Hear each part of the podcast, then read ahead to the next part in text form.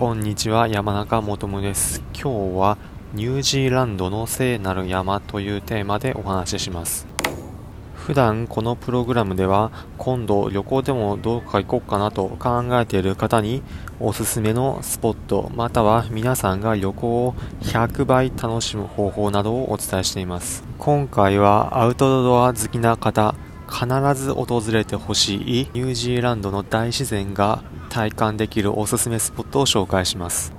今回の話は3つの構成です。まず今回紹介する場所どこにあるのか。その次になぜこの場所をおすすめするのか。そして最後に今回の場所行った時に現地の方と触れ合って感じた生の経験をお伝えします。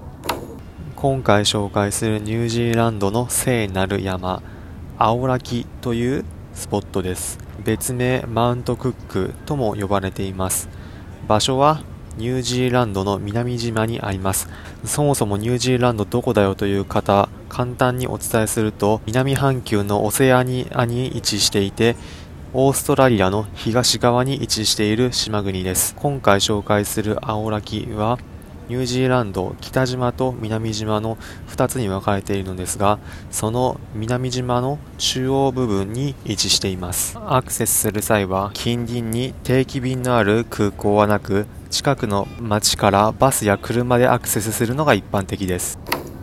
青滝なぜ皆さんにおすすめするのかというと結論日本では味わうことができないような大自然を体感できるからです。3000メートル級の山々、眼下に広がる巨大な氷河、そして日本ではあまり見かけないような野生の動物たち、どれをとってもまさに手つかずの自然を味わうことができます。世界自然遺産にも登録されているとても風光明媚なスポットです。日本では見られないような絶景を拝むことができるのでアウトドアや自然好きな方ぜひ訪れていくことをお勧めします。中にはあんまり歩いたりとか普段しないんだよねという方もいるかと思いますがご安心ください。初心者の方向けのトレッキングコースもちゃんと整備されています。この青滝を訪れた時に現地の方と話し現地の生の感覚を味わうエピソードがありました。青滝へ私が行った時は近隣のトワイゼルという町から乗り合いバンに乗って行きました。観光バスというよりは地元の方も併用するようなバスです。路線バスというよりバンタイプの車になっていて私が利用した時は運転手の方1名と乗客3名の合計で4人での移動でした。私以外の乗客の2名は1名は旅行客でもう1名は青滝に住んでいてトワイゼルの町まで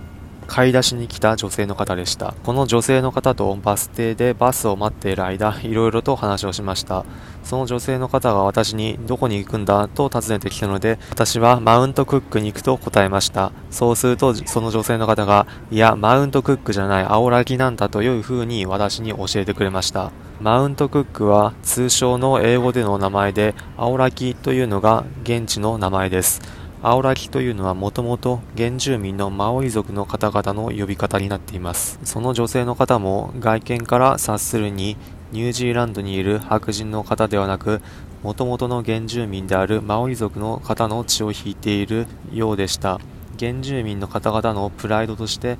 マウントクックではなく青ラキなんだということに現地の現状を知りとても印象深かったです。青滝というのはもともとマオイ族の方々にとっては聖なる山という立ち位置の場所だそうです。日本ではあまり知られていないようなことも現地で現地の方がいろいろと教えてくれるというのはとても面白いことだなと思いました。皆さんもぜひ現地に行った時は現地の方々からいろいろ話を聞いてみると面白いと思います。トワイゼルの町から青滝に移動するときもバンの乗客は運転手の方1人と私含めて乗客3人だけだったので、その運転手の方がバスガイドのように色々と丁寧に説明してくれました。また、地元民である青ラキ在住の先ほどお話しした女性の方も私に丁寧に色々と教えてくれました。もちろんツアーに参加して色々と丁寧に教わるのもいいんですが、原住民の方の生の声を知るというのもおすすめです。最後に今回のまとめです。今回はニュージーランドの聖なる山というテーマでお話ししました。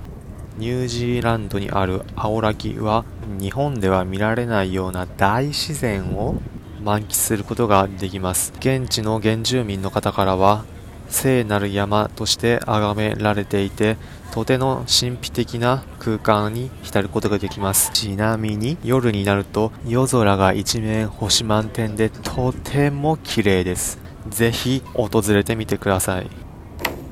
私山中もとむは今度旅行どこ行こうかなと考えている方に向けてこれまで国内はもちろん海外59の国と地域に行った経験から皆さんにおすすめの旅行先だったり皆さんが旅行を100倍楽しむ方法などをお伝えしています。